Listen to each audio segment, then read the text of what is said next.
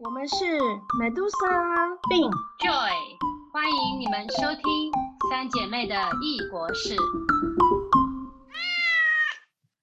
Hello，各位家长跟老师们，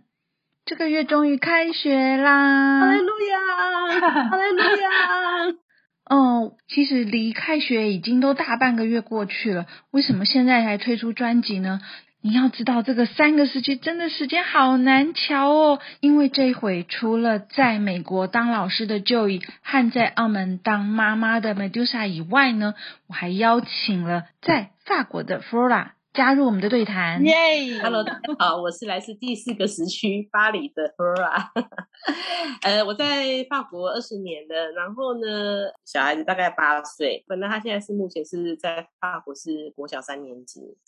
哦，虽然我不是父母，不过啊，我身边的所有当爸妈的朋友啊，都非常期盼九月一号来临，简直都要放鞭炮了耶！你们也是这种心情吗？他们是就是九月初嘛，因为礼拜三不上课，所以就改成礼拜四，那就是九月二号开学这样子。可能呃小时候会蛮期待他赶快开学，但是因为大了之后，其实我觉得那个就亲子关系不太一样，就是你讲什么他都很懂，其实他有点像是在陪伴着你，就会觉得说呃跟他相处很轻松，所以其实也没有说很期待开学，就是我觉得就是平常日是这样子。嗯已经开始有点舍不得了，小孩有点快要半离家的那种感觉。八岁，他完全有他自己的想法，所以他已经不是那一种六岁以前的北北，你叫他干嘛，他就会很开心的，他是会去有意见的。有我我女儿现在是五岁，快五岁啦，所以是幼儿园大班。这个阶段已经开始了，就是平常是很黏人啊，然后呢一定要陪玩陪睡啊，讲故事、睡前故事啊。可是他的邻居朋友来就。妈妈，你出去，然后把门关着，他们就关在房间里面，然后就觉得好失落。或者是，呃，送他上学，然后他远处看到他的朋友，他就啪一把把你的手甩开，然后就头也不回的往前跑了，因为就觉得啊，已经来临了。对啊，对啊，对啊，所以就是我觉得小孩子每个时段相处的那种感觉会不一样，所以我我没有说很期待说他赶快去上学，我觉得我我们就是尽量日子就是这样子过嘛，其实。他的暑假也很长，所以在法国是没有什么暑假作业的，完全没有。嗯，我们这边学校的小孩也没有暑假作业。我我我不能代表所有的学校，我的学校其实还蛮特例，算是一个私立学校，然后给学生的自由度很大。这边的小孩只要放比较长的假期，像什么过两天有个犹太假期啊，或者是。那个呃，我们的春节也会给学生放假，只要比较长的假期，我们学校都会规定不能给小孩作业，因为那是他跟家人相处的时间。所以我们的暑假哦，比你的还长，我们暑假大概快三个月。那小孩真的是，就是就是玩疯了这样子，回来那个都忘记上学期学什么，还要花很多时间去复习一下。没错没错，他们现在开学这礼拜，老师就是在复习他们呃，就是呃去年的功课这样子，所以这礼拜都在复习。那我现在问一下，在美国的 Joy，对老师来讲跟对家长来讲，开学的意义，它最大不一样在哪里呢？对老师来讲，就是开学就是开始上班啦、对啊，是暑假你是放假嘛？那开学就是上班嘛。虽然说老师我觉得还不错一点，就是就是暑假你前照领嘛，对，嗯 就是放有薪假这样子，所以开学就是哦。前照领，可是得上班的这样子，需要准备什么吗？备课啊，对啊，备课啊，备课。好，我讲一下我女儿也是同一天开学耶，九月三号，有一点点不一样，就是他从中班升到大班呢，他开始要穿制服，嗯、就是那个小班跟中班是穿体育服嘛，因为小朋友一定会弄皱衣服什么的。然后他们这边，我我女儿是上，她是加拿大的国际学校，所以她就是有点把。那个就幼稚园大班当成是转接到小学，所以她就开始，比如说作息啦，她就会比较多，没有功课啦，可是就是说比较多是有教学内容，不是只有玩的。好，比如说开始学字母啦、拼音啦，然后他就会穿着制服，是蛮可爱制服，然后穿着皮鞋去上学。以前就是穿着运动服、短裤这样，就感觉就是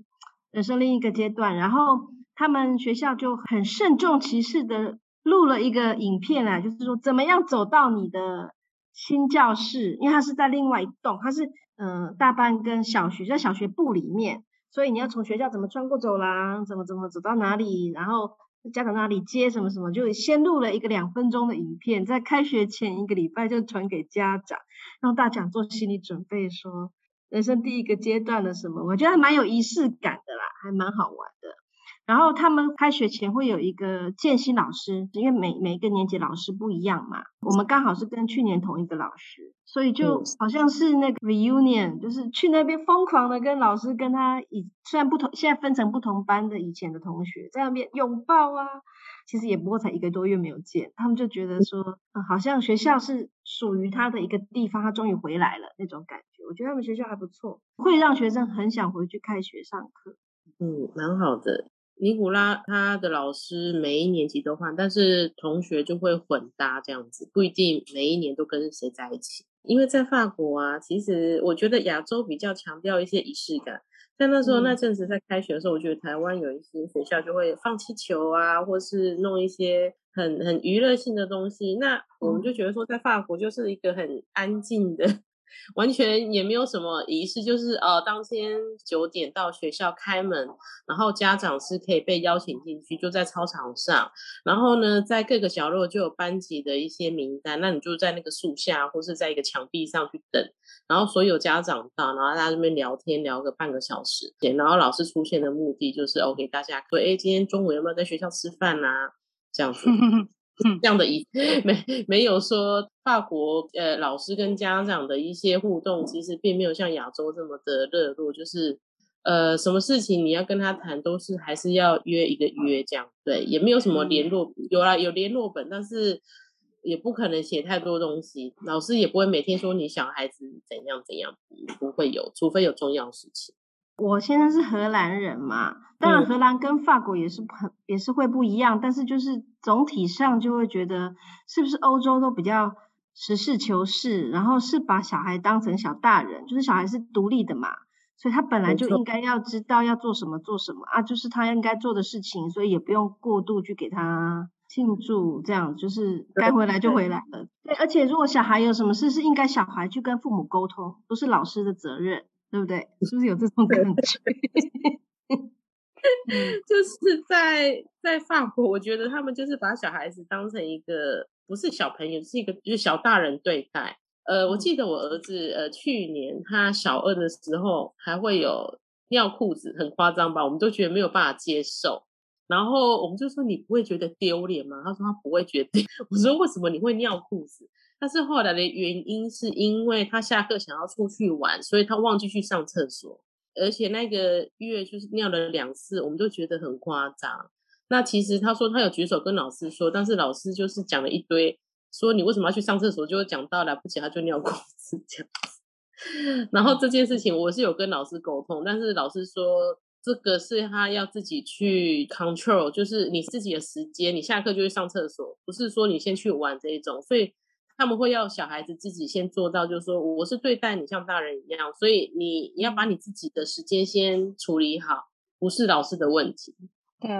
我这个学校也是，就像 Flora 你刚刚讲，其实对小孩就像对小大人一样，他们从 K 开始就尽量就训练小孩要为自己所做的所有的事情负责，跟他讲话都是蹲在那，然后看着他的眼睛，好好的听他想说什么。其实小孩讲出来的东西其实蛮无厘头，可是你就尽量想知道他的想法是怎么样。其实有点像你讲的是小孩自己要把自己的功课搞清楚要什么。我们我们这边没有联络部，家长不可以跟老师做直接的对谈，都是要经过学校。嗯嗯嗯。所以老师老师基本上是在帮助他成长，而不是说我只有教书而已这件事情。是的，老老师的角色他就是一个辅导。决定权还是在小孩子身上，所以其实我们就会规定说，你大概什么时间就做什么事情。他从小到大，我们大概就是说，哦，你大概呃七点要去洗澡，然后八点就是上床这样子。其实他大概都知道时间表在哪里，所以管理起来其实也蛮方便的。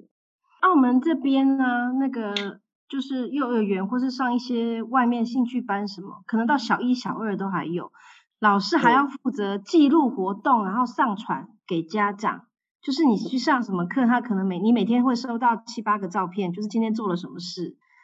及及时报告，这样就是说，比如说他假设我中午就会收到两三个照片，今天早上学哦，一开始我女儿还蛮开心的，可最最近我跟她讲说，你今天是不是做了什么什么什么，她就一脸狐疑的看着我说，你怎么知道呢？好像我在 spy 她这样子，就很不满。对啊，可是我就觉得说，老师教小孩注意力不是应该在小孩身上吗？小孩子做什么，你还拼命给他拍照，对不对？我觉得实在是很也不尊重小孩，可能就是满足家长啦。家长要要有这种控制欲，因为现在的家长都是从一 baby 开始，他就是看着那那个叫什么监视器，有没有？在床上，他就是要知道小孩的一举一动。中班升到大班啊，我女儿有一个不同点，就是她的厕所。因为小班、中班他们的厕所是在教室里面，然后是小孩的，就是比较矮的，有没有儿童的厕所？他们就是要训练他们自己穿脱什么什么。然后到了大班呢，就是一般的成人的厕所，然后也在外面，就是你要到走廊的尽头。所以呢，就是你要转型到那个大人那个阶段呢，第一件事情就是你要自己去外面上厕所，而且你自己懂得下课的时间你要去排队，你要控制，或是你真的不行，你要举手跟老师沟通这样子。呃，我们开学的时候就是去面谈的时候，就带着他走一遍。这里就是以后你就要这样做。我女儿是没事啦，但是老师有回复说，最近有些小孩会有 accident，accident 就是就是不小心就不住了尿出来了，因为他们还不懂得控制时间跟那个要带那个替换的衣服。虽然我们是国际学校，可是家长还是大部分是亚洲人，所以可能就是还是会这样的心态多一点。嗯嗯。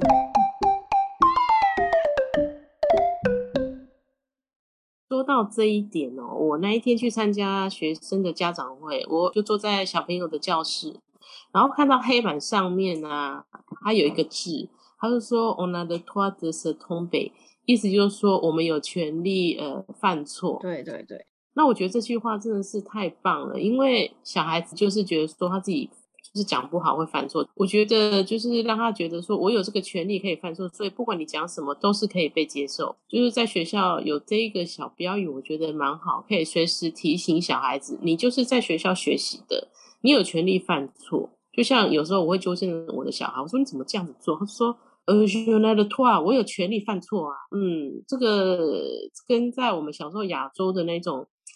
呃。被教学方式真的不太一样。我们小学的时候好像不能犯错。嗯，对。我我觉得我们学校除了就是你刚刚讲的，也是给学生的一个观念。另外还有一个观念是在这个之上，就是告诉他们说，其实事情不是只有对跟错。其实很多事情他只要能表达出他自己的想法，为什么他要这样做，甚至语言方面他都可以挑战老师。他就说我这样说为什么不对？对我有我自己的一套理论，那你可以慢慢跟他讨论，跟他讲，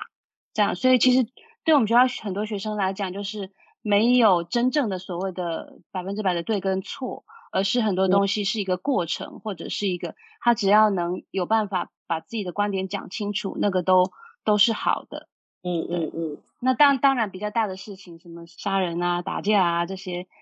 比较良善伦理这方面的部分是要交给他的啦。对对对。对啊，像这个其实就是把学生当成是学习的主体嘛，他是为了自己学习嘛，对当然，如果他要说是为了考到一个好学校，或是为了他的前途，那也是为了他自己呀，也是他为了那个目的，对不对？就是他要知道他要想要什么。所以其实这个说来容易啦，可是通常我们如果等到大学再来讲，就来不及了。这个。学习的主体也要有动力、跟动机、跟自我的认识，那个就是要从小培养起。嗯，没错。然后，可是我觉得亚洲的父母呢，就会很焦虑，因为这个东西是无法衡量的。然后父母就会觉得无法衡量，就是没有学到，对不对？因为是，所以其实很多是在应付家长的焦虑，才要考试。为了要应付家长认为我的小孩比别人厉害，或是说我的学校比别人好，所以其实是本末倒置，就是说好像变成学校要应付家长，要跟别的学校比较，所以要这样做。所以呢，说的很好听的这些学习动力、学习兴趣什么什么就会被牺牲掉了啦。然后还有就是说，如果你要做到培养真的小孩的个人的那个动力，或是他的差异性呢？你就是要像教育的学校这样这么有资源，可以为一两个学生来开课，或是为他量身定做这样的课程，真的，嗯，不是每个家长或是每个学校都能够做到。对，对。我也觉得我们学校其实蛮难得，我觉得这个学校对我来讲是一个很很开心在这里工作一个地方，就是学校小，哦我们学生只有一大概一百五十个人，我们的老师大概有五十个人，就是师生比是一比三。他喜欢收的老师不是那种你有什么教师证啊，你是什么你教育学了多久的那种老师，而是在你自己的领域方面有自己的想法，或者你有甚至你自己在做自己的事情，譬如说他们喜欢我去带国乐团。然后有一些老师他们是出书的，如果是教戏剧的老师，他们自己的团，然后音乐的老师常常出去演出，就都有在自己专长方面很有热情。他们觉得这样子的人，你才能给学生看到你自己教的东西是多么有用的，而不是说你只是把书教好而已。而且我们学校一大半的老师都是 PhD，也不知道为什么会喜欢到我们学校来教书这样。就你再说下去。那个在地球另外两边的两个妈妈大概都想把小孩送去美国给你们学校教了，是学校其实挺好的。那 Flora，我问你一下哦，因为你是台湾人，然后也都是在亚洲受的教育嘛，所以在你现在开始育儿的时候，有没有什么特别印象深刻，是觉得跟我们这边的教育系统或者是经验值差异最大的呢？其实我自己本身是还蛮开放，所以也当然会有一些差距啦。教学上，比如说老师在教数，比如说我讲数学这这件事情哈，教法就可能跟我们的方法完全不一样。他们的方法就是猜数字这样子，我觉得哎，还对我还蛮新奇的。但是对我们亚洲人言，我们算法只是追求它那一个目的性，但是在法国数学教法，假设就是它是比较享受那个过程性。逻辑性对不对？但台湾现在好像也有不少的那一种呃教法是比较偏向欧洲这样，但是在对大部分的呃台湾人或是亚洲人就说你干嘛这么复杂？可是对未来来讲的话，就是是研究这个嗯过程性会比较好，走的比较长远啊。这个是我觉得跟我自己小时候学数学完全不一样，但是我觉得也是蛮有趣的啦，就是会去享受一些。过程并不是一定要达到这个目的性。对呀，对呀。法文的那个数从一数到一百不是很复杂嘛？就是你要乘法，就是你要二十乘以二再加几，有没有？然后我我学法文的时候好痛苦，然后我心里就在想，我们通常你要小学几年级才会学到乘法，或是才会学到十位数以上的加法，对不对？那大概是你还没有学会那个之前，你怎么数数啊？呃，小时候他们就会数啦，大概就是大班的时候吧。你说加来加去那个最好笑，就是呃七十吧，七十就是六十加十，然后七十一就是六十加十一。对，所以其实对对我而言，我变到现在，我觉得当我在算钱的时候，我都是直接用中文算，我不会去用范文的方式算，因为呃实在太复杂。所以你们数学很早就会了，因为语言的关系。哦，有可能。你这样子让我觉得说，嗯，好像也是有这个道理。所以是没有七十这个，他们的七十就叫做六十加十，是这样吗？对对对对，六就是刷送六十，刷送 dis 就是呃七十，没有 seventy。所以是从六十九以上的数字，就是都是有加法的这样。对对，刷送的对六十九以上，所以语言就已经很功能性有数学了呀。像像荷兰，它是算时间哈，比如说我现在是两点四十五分，它就是说还有十五分到三点，就是三点前的十三点十五分，所以你要会减法，你才有办法加时 间。英文不是也是这样吗？对啊，对对对对。哎，那我很好奇啊，以你们现在三个在不同国家，然后不同的教育体制下面啊。小朋友到底要到哪个阶段才会有升学压力，或者是这种学习压力呢？因为感觉起来好像你们的小孩都没这个问题呢，还是说他们现在还太小，总有一天要面临到吧？他们两个都太小吧？我讲一下，就是澳门的状况啊，他的升学压力是在什么时候？是在幼稚园小班入学的时候，就是两岁多、三岁的时候，就是最严重的时候。为什么呢？因为澳门的学校就是一条龙，就是说你是从三岁入学，就是幼稚园，它是已经是义务教育了哈，然后到高中毕业，它就是同一个所学校，所以，嗯。如果你能够在三岁进到一个不错的，而且离家近，你还蛮认同这个学校的教学的宗旨什么的，只要你你小孩没有留级，你就可以一路 睡到高中，不用考试。多么八岁，当然，很多父母就是会在高中把小孩送到香港啊，或是新加坡，有那种英国去留学。那如果你没有要做那个的话，你基本上只要这边的高中毕业，中上你就是就是澳门的大学都可以念得到。所以其实哦是三岁是压力最大的。然后，可是三岁你怎么考呢？你怎么选呢？对不对？没有，他没有选区，他就是一个家长可以报六个学校，然后学校来面试你。哦，是面试家长还是面试小孩啊？面试小孩，面试小孩，有的学校会面试家长，但大部分是小孩。然后呢三，岁，对，岁两我女儿去面试的时候是两岁多，因为她是年尾出生的嘛。然后呢，基本上她就是让一群小朋友在那里玩，然后再看他们听不听懂话，做一些指令什么。因为两岁多的小孩不一定会讲得很好的话，对不？对，所以我们有一个笑话，就是说，哎，你觉得小孩表现不错都没有录取，反而他从头哭到尾的还会录取。因为呢，学校有的时候那个教师或是那个主任啊，会有一种想法，就是说，如果那个小孩太突出，或是那个家长很厉害的样子，是很难搞的。然后呢，如果这个小孩什么都不会，也不讲话，也没有反应，这样也是有问题的。所以他们就会选中间段，就是他们想要学那个香港、新加坡那种很精英主义，有没有？可是外表学起来，其实他们内在内涵是要选中间的。嗯，表现很好的跟表现很差的都没有录取。我女儿那时候面试了五个学校，五个学校都没有录取。我已经打算在家里自学了。就是你只要进到一个好学校，你就会可以一直念下去啊。如果你觉得你学校不满意，或是说离家太远，或是怎么样，那你就要插班考。那嗯小学插班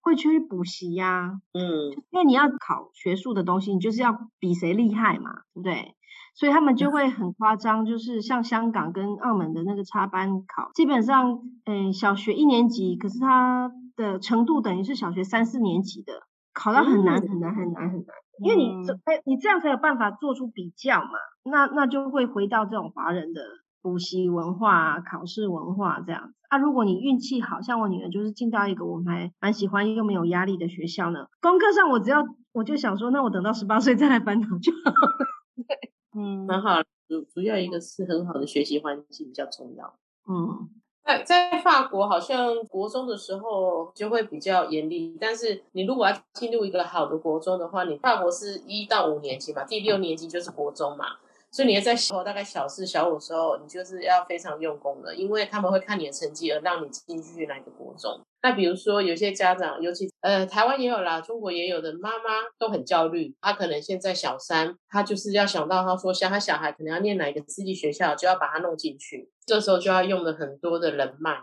所以像我的同事，我觉得好辛苦哦。他的先生是这边的华人第二代，他自己是从中国来的，所以小孩子哇，他每天学的东西就是不停的塞满所有的才艺。终于呃前年让他进入一个好的私立学校，然后他培养他女儿运动就是高尔夫球，学中提琴这些，然后学英文，学学好多东西的。我就觉得说好大的压力。他每次跟他女儿讲电话说：“哎，你做了什么事情？做了什么事情了吗？你去上课了吗？”然后我觉得说哇，他女儿不能松一口气吗？我真的我觉得感受到，就是尤其是小五的时候，关系很紧张。我不知道以后嗯啊，这个虎妈，虎妈对虎妈猫心话嘛爸对，虎妈，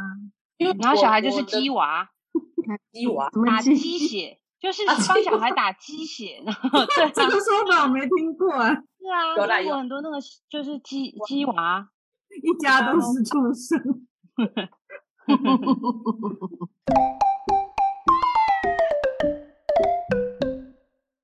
啊，那 Flora，那你的尼古拉，这样感觉好像今年是轻松的最后一年了，是不是？因为不是到明年就进入小四、小五要拼升学了。我跟你说，大部分的功课都是他爸爸在跟数学、法文这些东西，他爸爸觉得这是他的专长了。那其实我老公是比我还有耐心的人，所以我觉得这个工作交付给他，我觉得 OK。所以他今年我就会发觉他还蛮要求的。有一次就是刚进去这个班级没多久，他们在讨论一个事情，尼古拉就说：“对，人类呢跟猩猩呢是类似的。”然后全校就全班就那边哄堂大笑。但是有几个学生就没有在校，因为老师讲说：“哦，其实是不一样的。”呃，我老公觉得说，这时候老师他应该用的观点。人猿就是动物跟人类这个阶段应该解释更清楚。那我们后来就觉得说，老师讲不一样，可能跟他的宗教有关系。因为你知道，在法国很多的穆斯林，他们认为动物跟人是不一样的。我们会比较担心，因为我们住的区域是属于比较多移民、比较穆斯林的，所以我们会怕说老师会有一些用一些宗教的观点去解释一些事情，对小孩子并没有说一个是很好的一个见解。所以，嗯，我老公就会比较就是会注意到这一块，他。因为尼古拉都会跟我们分享每天他在学校发生什么事情，所以我们也是在观察这个老师，我们就会觉得说，哇，这个要要注意一下，因为因为另外有两个老师嘛，一个是应该是犹太籍，一个是呃伊斯兰教，嗯，伊斯兰教，嗯，其实像我老公说，他小时候也有伊斯兰教的同学，但是没有这么的阿 K 西服，就是会一定要听我的见解这一种。但是现在法国经过二十年，之前发生在另外一个高中，就是因为老师教伊斯兰的一些事情，那伊斯兰的学生好像也是不同意老师这样教，然后那个学生就说老师你讲错，然后跟爸爸乱讲，然后爸爸就在网络上讲了一堆，然后就引起一些就是比较激烈的分子，然后就去杀了老师。对，所以这件是法国很大的喧哗，就是说老师为什么没有权利去讲一些事情？还有什么？法国有那个女女孩女学生可不可以戴那个面纱？那那个叫他们叫 burka，就是可不可以有那个穿那个的自由什么？就是它其实是很长久以来的，因为很争议性，所以有一些暴力的情况。那个就学校里其实会有这样的问题。对啊，而且还有那一种就是霸凌。嗯，所以在学生大概五六年级的时候，他们就会说：“小孩子要不要手机什么的？”其实越晚给是真的越好，因为他们很喜欢用那些呃。通讯软体呢，甚至聊天讲一些有的没有。其实我觉得小孩子到越来越大，要关心不是只有课业，还有他在学校的一些社交，还有你是不是要挡一些东西。当然也不能完全挡，因为他一定会听朋友讲嘛。所以这些就是有时候真的要常常跟小孩子聊天，才知道说到底发生什么事情。对啊，在法国啊，你们也会有像台湾或者是中国。这种学区房的现象吗？我在中国这个拼的很严重诶，就是大家都要去买房子，或者把户籍挂到别人家，可以进某些明星学校的资格。虽然像我们三姐妹啊，念的都是私立学校，都是用考进去的，我们是没有经历过这种要去拼学区的。但是这个好像在整个华人圈都是很普遍的现象诶，那不晓得在你们各自的国家有这状况吗？有啊，一定有的啊，在巴黎万神庙旁边那个五区，五区就是很好的学区啊。那边的房子从来也不会试出来，因为大部分就是家族承袭吧，五区的人都不会搬走。当然，我有听过很多，尤其是亚洲的父母啊，他可能去买一间很小很小的套房，可能在小孩子还没有上学之前就去把它买起来，然后就住在小小间的房子，非常贵，这样就是为了卡一个位置。然后也有那一种，就是呃，在外省，他等到小孩子大概要上高中的时候，他就想说来买一个学区房，就是让小孩子可以进入那比较好的学校。我觉得这个是一个全球化的现象，全球的父母都是会这样担心吧，对啊。但是也有会听过那一种很好的亚洲小孩，他也是住在郊区，也不是说很好区，可是小朋友很聪明、很努力，他也是直接就是考上那一种呃路易的控啊，法国很好的高中。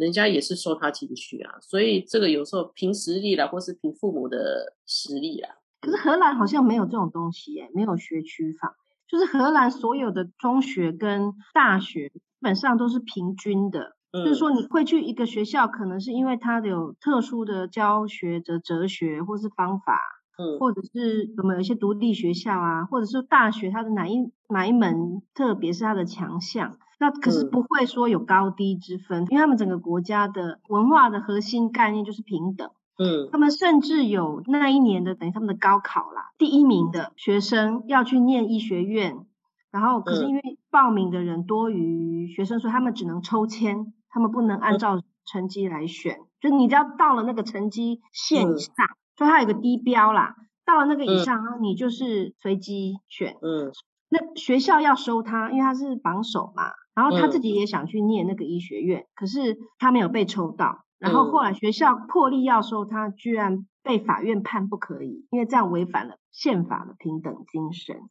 所以荷兰很重视这个，几乎每一个区的学校是蛮平均的，也没有说特别有什么，除非你是担心治安啦，要不然其实基本上他们还混得蛮平均的，也就是说他们也不希望小孩到很远的地方读书，他们就是七岁以上你可以自己骑脚踏车去上学的目标是这样。Medusa，虽然你这么说，荷兰的国情是这样，可是现在在全世界每个国家都有很多的华人的这个在世界上各个地方的经济影响力呢，都发挥的淋漓尽致。所以我相信在教育上面应该多多少少也会受影响嘛，就是他们那种望子成龙的心情，难道不会影响到当地教育的一些做法吗？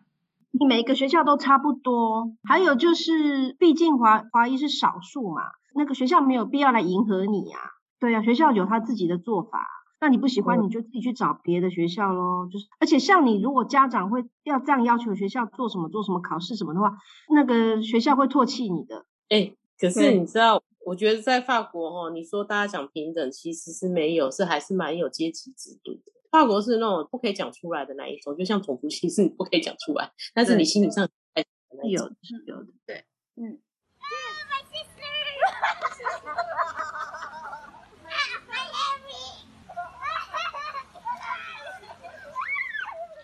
今天的 podcast 三姐妹的异国事带来了不同国度在教育上的一些交流分享，暂时到此结束哦。其实 Flora 可以挖的宝很多，下一次有机会我们会再跟她开启更多的话题。拜，谢谢你 Flora，希望还可以再跟你讨论那个育儿。对啊，对啊，我们再来，下次可以再加入大家聊一下。好啊。